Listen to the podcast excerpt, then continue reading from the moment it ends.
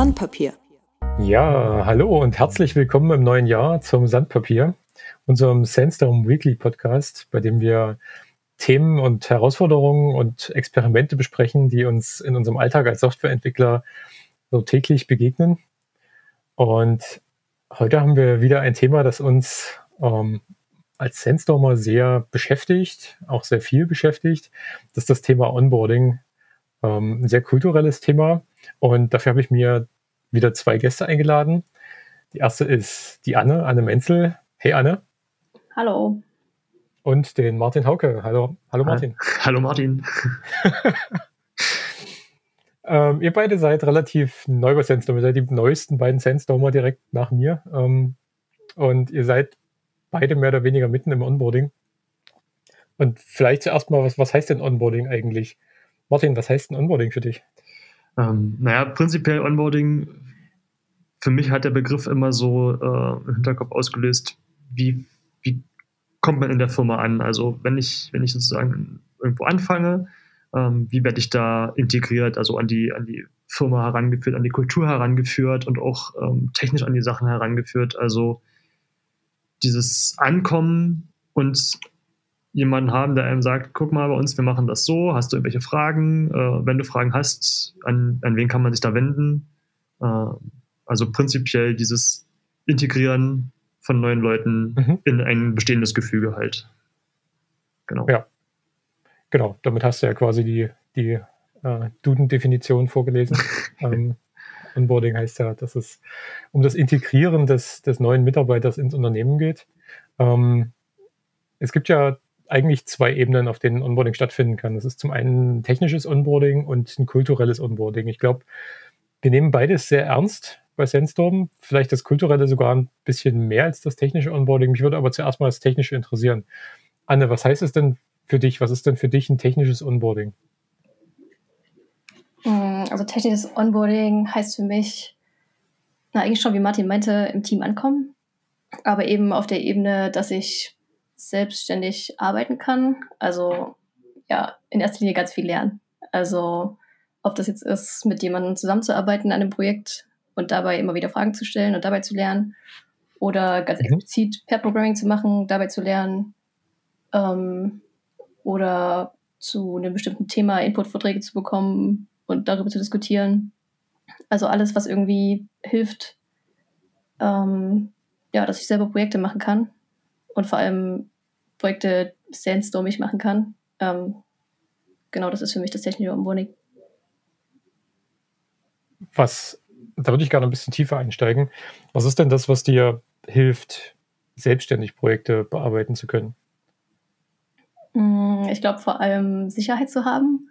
Also ähm, bei mir ist noch ganz kurz zum Hintergrund, ich komme, ich habe zuletzt so einen kurzen Karrierewechsel quasi gemacht und bin jetzt mhm. auch so relativ neu in diesem Softwareentwicklungsding so richtig drin. Ähm, genau, deswegen. Was hast du denn vorher gemacht? ähm, also ich habe vorher schon, ich habe Informatik studiert, also ich habe schon so ein bisschen was in die Richtung gemacht, aber in meinem letzten Job eher so ähm, ja, das Intranet betreut, Controlling, ähm, Angebote auch mal geschrieben, mhm. viel so interne Prozesse automatisiert in der IT. Also immer so ein bisschen was mit, mit Scripting und mit IT im weitesten Sinne, aber eben nicht wirklich an dem Produkt oder an Projekten entwickelt. Okay. Und ich glaube, deswegen war für mich, als ich zu Sensum gekommen bin, das äh, technische Onboarding einfach so super wichtig. Also ja, einfach mitzukriegen, wie hier Projekte gemacht werden und wie ich selber halt möglichst schnell da auch was beisteuern kann. Bist du direkt aus dem, ich sag mal, nicht entwicklungstechnischen Hintergrund zu Sandstorm gekommen oder war da was dazwischen? Ähm, ich glaube, das wäre zu krass gewesen. ähm, genau, ich habe zwischendurch noch ein, so eine Art Bootcamp gemacht, also quasi eine Intensivweiterbildung ähm, über drei Monate, wo ich mich wirklich drei Monate lang quasi Tag und Nacht ähm, nur mit äh, Softwareentwicklung beschäftigt habe. Und genau, das war auch super hands-on. Also wir haben da jeden Tag Projekte abgeben müssen. Ähm, genau, da habe ich super viel gelernt und ja, ich glaube, sonst wäre der Schritt äh, ziemlich hart gewesen. Würdest du sagen, das ist ein Teil deines technischen Onboardings? Ähm, ja, könnte man so sagen. Also habe ich die so gesehen vorher, aber war jetzt nicht Sandstorm-spezifisch, aber hat mich auf jeden Fall ongeboardet in der Welt äh, der Softwareentwicklung. Ja. Okay. Ähm, Martin, was ist denn für dich besonders wichtig im technischen Onboarding, im Lernen? Ähm, also für mich persönlich äh, ist es wirklich up to speed zu kommen, was die neuen Technologien angeht. Also ich habe jetzt bei Sandstorm doch viele neue Technologien kennengelernt und das ist am Anfang erstmal schon ein ganz schöner Wust an, an Neuem, was man da verarbeiten muss. Und da bin ich sehr dankbar dafür, dass es tatsächlich so ist, dass ich einen Ansprechpartner habe oder halt generell jeden im Team ansprechen kann, wenn ich mal eine Frage habe, wenn man nicht weiterkommt, weil wenn man mit, mit vielen neuen Technologien konfrontiert wird, hat man natürlich auch Fragen. Einen gewissen Teil mhm. davon kann man selber lösen, aber ja. man kommt halt mal an eine Stelle, wo man nicht weiterkommt. Und das ist halt immer cool, wenn man jemanden hat, den man fragen kann. Oder wenn man dann von vornherein jemanden hat, der einem schon im Vorfeld äh, sagt, da könntest du drauf stoßen auf das Problem, ähm, da gibt es eine Lösung für, die kannst du da finden oder genau solche Sachen.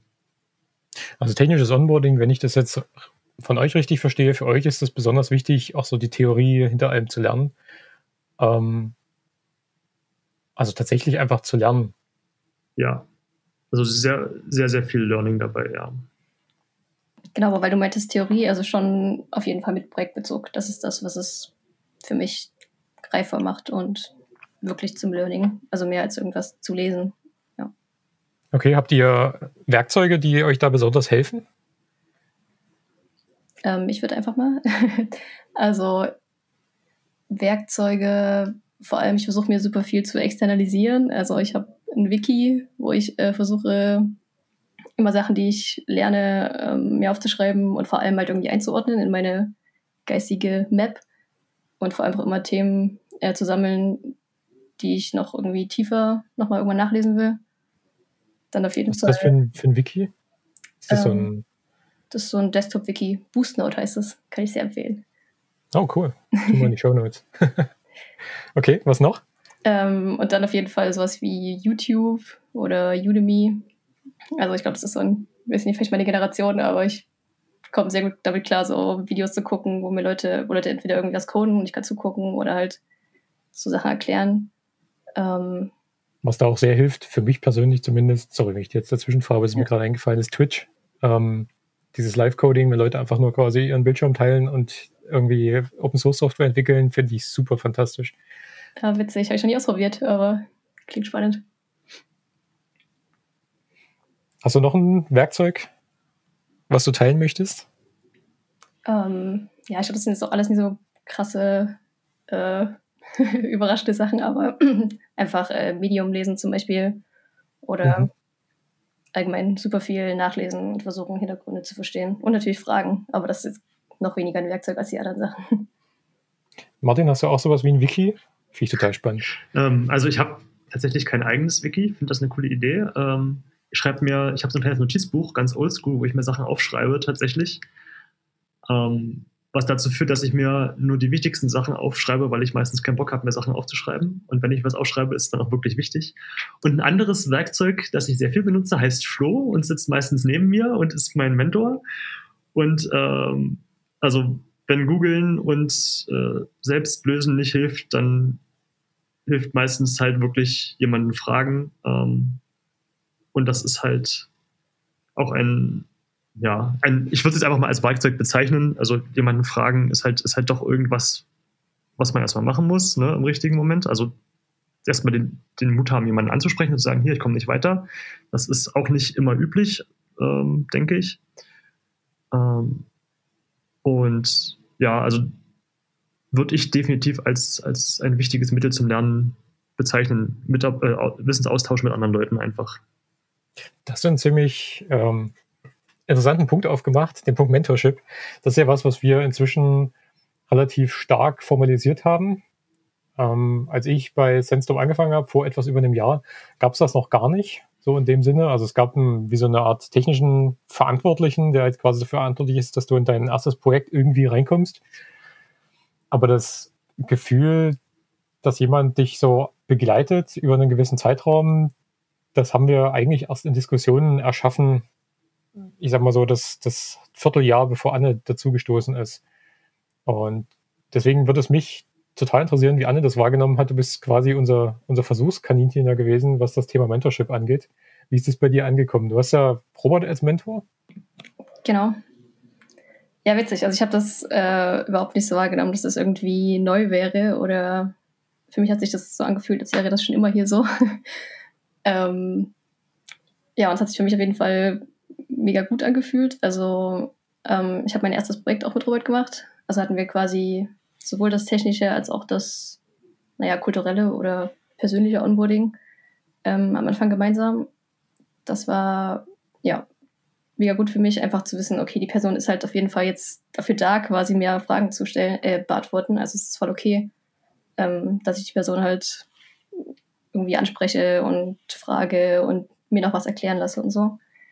Das war ähm, ja voll gut zu wissen. Und jetzt gerade machen wir tatsächlich gar kein Projekt mehr zusammen. Ähm, deswegen ist das Technische jetzt so ein bisschen ausgelagert an andere Leute, mit denen ich gerade zusammenarbeite. Aber wir haben eben immer noch äh, regelmäßig Retros, wo wir dann wirklich nur darüber sprechen, wie ja, wie es mir geht eigentlich. Also oft unter speziellen Fragestellungen. Also zum Beispiel hatten wir auch mal so ein, wie lerne ich eigentlich äh, Fragestellung? Ähm, oder wie ist mein, mein Purpose-Gefühl bei Sandstorm? Ähm, oder Tage gibt, an denen ich nicht so gerne hierher komme. Also genau, das sind so Fragen, wo ich irgendwie so ein bisschen dazu gezwungen bin, mich selbst zu reflektieren. Und die mir auf jeden Fall viel geholfen haben, dabei so klarzukommen in meinem Traineeship. Finde ich total spannend. Ähm, gerade den Bereich Retros, ist das, also ist das direkt hart getaktet inzwischen oder ist das was, was ihr macht, wenn's, wenn ihr das Gefühl habt, das ist mal wieder notwendig? Also wir hatten am Anfang einen relativ äh, kleinen Takt quasi, also so alle zwei Wochen Mhm. Aber das war ein bisschen, hat sich da ein bisschen zu viel angefühlt irgendwann. Mhm. Jetzt sind wir so bei ungefähr einem Monat äh, angekommen. Aber auch mehr so, wir sprechen uns halt ab über den Tisch. Ja, wie sieht es bei dir aus? Hast du was zu besprechen? Ja, okay. Und dann versuchen es schon so einmal im Monat hinzubekommen. Manchmal muss man ja sich gegenseitig auch so ein bisschen zwingen, zum Glück. Also, ich stelle mir das gerade so vor, hast du was zu besprechen? Ja, nee, eigentlich nicht. Ja, okay, dann nicht. Funktioniert das trotzdem? Ähm, ich habe das Gefühl schon, ja. Also, wie gesagt, auf diesen Rhythmus, den sie jetzt halt eingependelt hat, aber in dem schon. Und okay, hat cool. zu sagen. Also, ja. Martin, habt ihr das auch? Hast du das mit Flo auch? Wir haben das mit Flo auch, äh, allerdings von vornherein jetzt nicht fest eingetaktet. Also es ist wirklich recht spontan. Ähm, meistens, meistens kommt dann Flo und sagt so, ey, wir könnten eigentlich mal wieder ein Retro machen oder hast du irgendwas auf dem Herzen? Und dann, ja, wurde es dann meistens auch direkt im Anschluss gemacht. Ähm, und es ist auf jeden Fall ungewohnt. Ähm, das, also ich weiß noch beim ersten Mal, das, das ist, ich kannte das vorher so nicht, äh, diese Art, nochmal zurückzugucken ne, und halt wirklich Punkte anzusprechen, die man vielleicht ungern anspricht, weil es halt Punkte sind, die, die einen irgendwo bewegen. Äh, zum Beispiel, also wirklich, wenn es darum geht, was, was, was stört einen jetzt zum Beispiel konkret. Ähm, also es ist auf jeden Fall eine, eine neue Erfahrung gewesen, aber ich denke, dass es wahnsinnig hilfreich ist, um anzukommen und um halt auch Missverständnisse aus dem Weg zu räumen und solche Sachen und zu verstehen, warum hier Sachen so passieren, wie sie passieren. Also und halt auch zu merken, wenn es irgendwo Probleme gibt, dass man die dann ansprechen kann und man merkt, okay, da hört jemand zu und man vertraut dem anderen auch so weit, das dann anzusprechen und dann die Sachen zu lösen. Also mhm. schon eine ziemlich coole Sache. Okay. Was würdet ihr sagen, ähm, was ist für euch der größte Mehrwert, den ihr aus diesem Mentorship zieht? Also für mich persönlich ist tatsächlich, dass ich einen festen Ansprechpartner habe, wenn ich irgendein Problem habe. Also prinzipiell, ne, man kann ja auf jeden, jeden hier zugehen und sagen, hey, ich habe ein Problem und wenn derjenige gerade nicht super im Stress ist, dann sagt er auch, hey, klar, kein Problem, äh, erzähl mal, was du hast. Oder man schreibt halt äh, im Slack und sagt, hier, hast du da mal Zeit? Und wenn er dann Zeit hat, schreibt er halt zurück, jo, lass mal reden. Ähm, mhm. Beim Mentor ist halt nochmal so, also für mich zumindest ist es so, dass es, ich kann halt wirklich fast immer zum Flo hingehen, wenn er nicht gerade außer Haus ist oder in irgendeinem wichtigen Termin und kann halt sagen, hier, ich folgendes Problem und dann, dann quatschen wir darüber. Das hilft halt schon so ein bisschen so einen Ankerpunkt zu haben. Gerade am Anfang, ne, man kommt hier dazu, es sind 17 andere Leute, die man zum Teil vielleicht schon mal gesehen hat oder außerhalb von der, vom Arbeitsalltag schon mal gesehen hat. Äh, aber die meisten kennt man halt doch noch nicht. Und wenn man dann einen Ansprechpartner hat, der einem so ein bisschen hilft, äh, also mir hat das, mir hat das sehr geholfen. Ich weiß nicht, ob es ähnlich geht, aber das ist für mich der größte Mehrwert bis jetzt tatsächlich. Ja, also da würde ich voll zustimmen. Also ich habe auch das Gefühl, dass man auf jeden Fall hier auch andere Leute ansprechen kann, nicht nur den Mentor oder die Mentorin. Ähm, aber ich glaube, also ich würde es wahrscheinlich nicht so oft einfordern von mir aus. Ähm, und dass es halt in diesen Retros zum Beispiel halt wirklich nur um mich geht, so, also dass es schon von vornherein klar ist, wir reden jetzt darüber, wie ist mein Traineeship gerade, wie ist mein Onboarding. Ähm, und mich das auch so ein bisschen dazu zwingt. Ich glaube, das finde ich halt so, ja, so wertvoll. Und das okay. auch, ähm, ja, wenn es irgendwie im Projekt ähm, was gerade nicht so cool läuft oder so, wo ich sonst vielleicht nicht so richtig wüsste, wen spreche ich jetzt an. Also spreche ich jetzt im Projekt an und im einen war ich zum Beispiel alleine, da wusste ich gar nicht, an wen ich mich jetzt hätte wenden sollen. Ähm, oder, keine Ahnung, jetzt irgendwie mit Tobi besprechen oder so. Und dann war es irgendwie cool, so ein, so ein Zwischenpuffer zu haben, quasi, äh, mhm. das da besprechen zu können. Okay.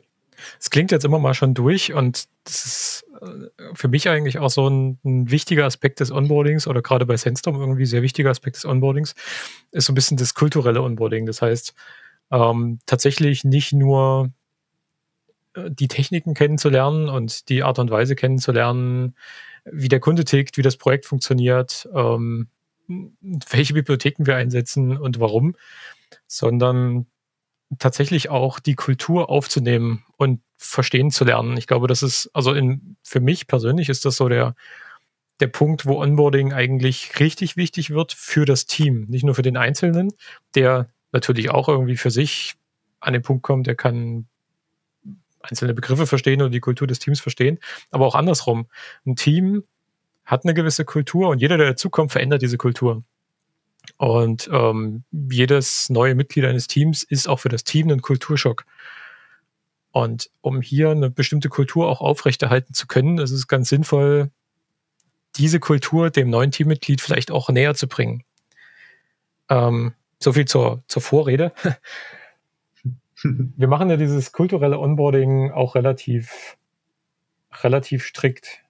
Vielleicht sogar, würde ich fast sagen, ähm, geplanter und strikter, als wir viele andere Dinge tun über diese Onboarding-Sessions. Wie viel habt ihr da jetzt schon wahrgenommen? Martin, wie viele Onboarding-Sessions hast du jetzt schon hinter dir?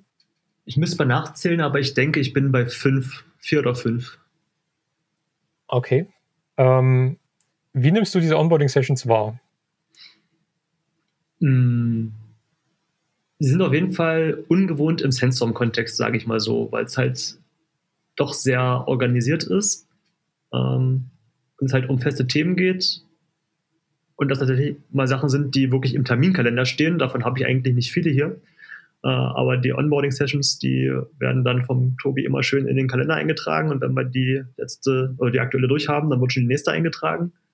Mhm. Ähm, also es ist sehr geplant. Ist schon sehr geplant, ja.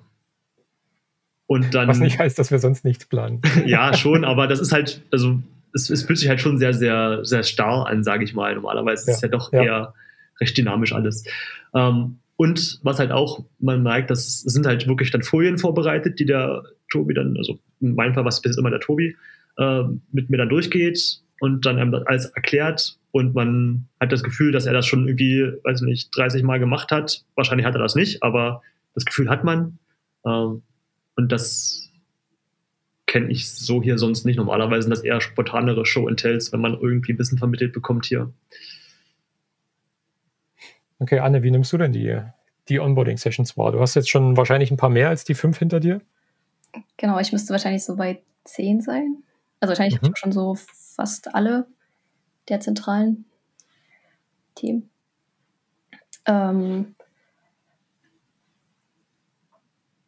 also ich habe das nicht so krass empfunden, dass es so aus dem Sensum-Kontext rausstechen würde, weil ich glaube, die Art und Weise, wie das mit Tobi abgelaufen ist, war halt auch eher so, ja, wir, wir sitzen zusammen auf der Couch und gucken die Folie an und sprechen über die Inhalte, diskutieren irgendwie darüber. Ähm, ich weiß noch, ganz am Anfang äh, fand ich es ein bisschen viel, glaube ich. Also so in der ersten Woche hatte ich, glaube ich, auch so eins, zwei oder so sogar schon.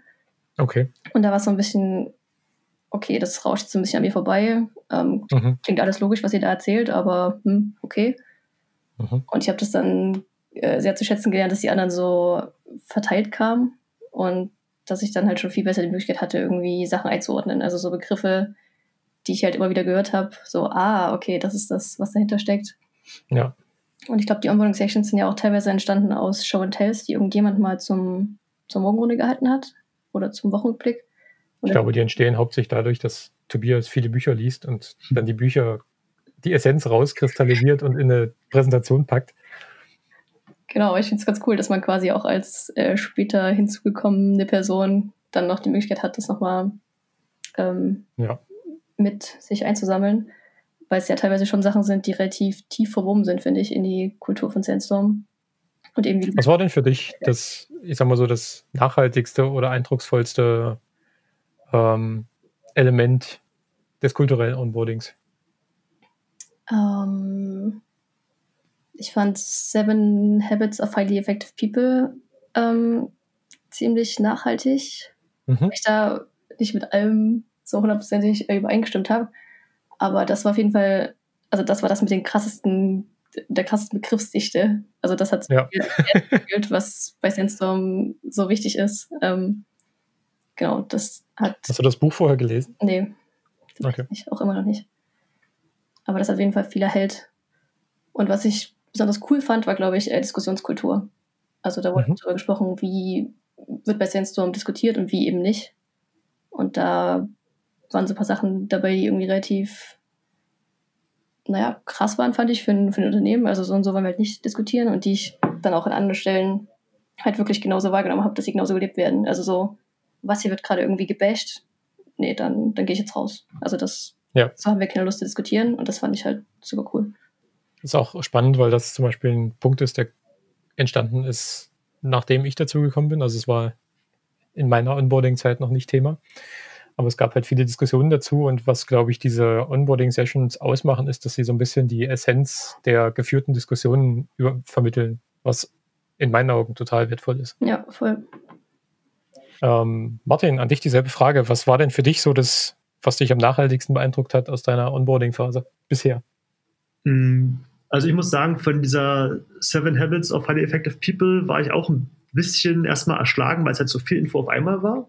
Mhm. Aber auf jeden Fall interessant. Aber was mich bis jetzt am meisten nachdenken hat lassen, war, ähm, wo es um, um Prioritäten ging. Also Zeitmanagement beziehungsweise Sachen priorisieren mit der Eisenhower Matrix. Ja. Eisenhower also Matrix, ja. genau mit diesen ne, vier Quadranten und dass halt die Sachen, die wichtig und dringend sind und die Sachen, die wichtig, aber nicht dringend sind, eigentlich die einzigen Sachen sind, die man, die man eigentlich tun sollte und alle anderen das eigentlich mehr oder weniger gar nicht wert sind.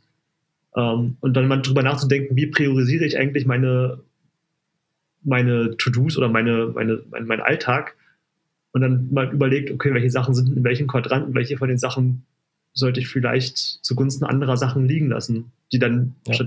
also das hat mich, glaube ich, am, am, am meisten beeindruckt bis jetzt. Das ist auch, glaube ich, ganz spannend, wenn man, wenn man frisch ins Team reinkommt und man bekommt irgendwie jeden zweiten Tag um die Ohren gehauen, ja, das ist ein Q2-Thema, das würde ich jetzt mal angehen. Ja. Und am Anfang denkst du vielleicht, okay, Q, Q2, also jetzt nächstes Quartal oder was? ähm, was soll das? Ja, definitiv. okay. Ähm, hab ich, haben wir was vergessen, was ihr zum Thema Onboarding noch auf der Seele habt und gerne besprechen wollt? Also, was mir jetzt noch so spontan einfällt, ähm, was ich halt sehr zu schätzen weiß hier, ist, dass wirklich jeder einzelne Sandstormer und jede einzelne Sandstormerin stets darauf achtet, dass man sich hier willkommen fühlt. Also vom ersten Tag an habe ich mich hier wirklich gefühlt wie, wie angekommen, muss ich ganz ehrlich sagen. Äh, ohne jetzt hier in, in, in Schwärmerei und, und, und Werbung aus, auszuarten. Ne?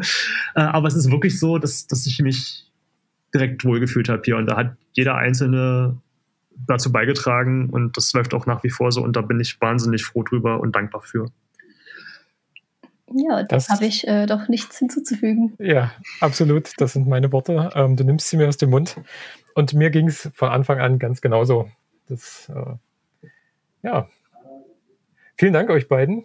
Ähm, heute wieder eine etwas kürzere Episode, aber dafür eine mit einem sehr, sehr wichtigen Thema mal essentiell betrachtet. Ich danke euch fürs Dabeisein und ähm, wir hören uns nächste Woche wieder.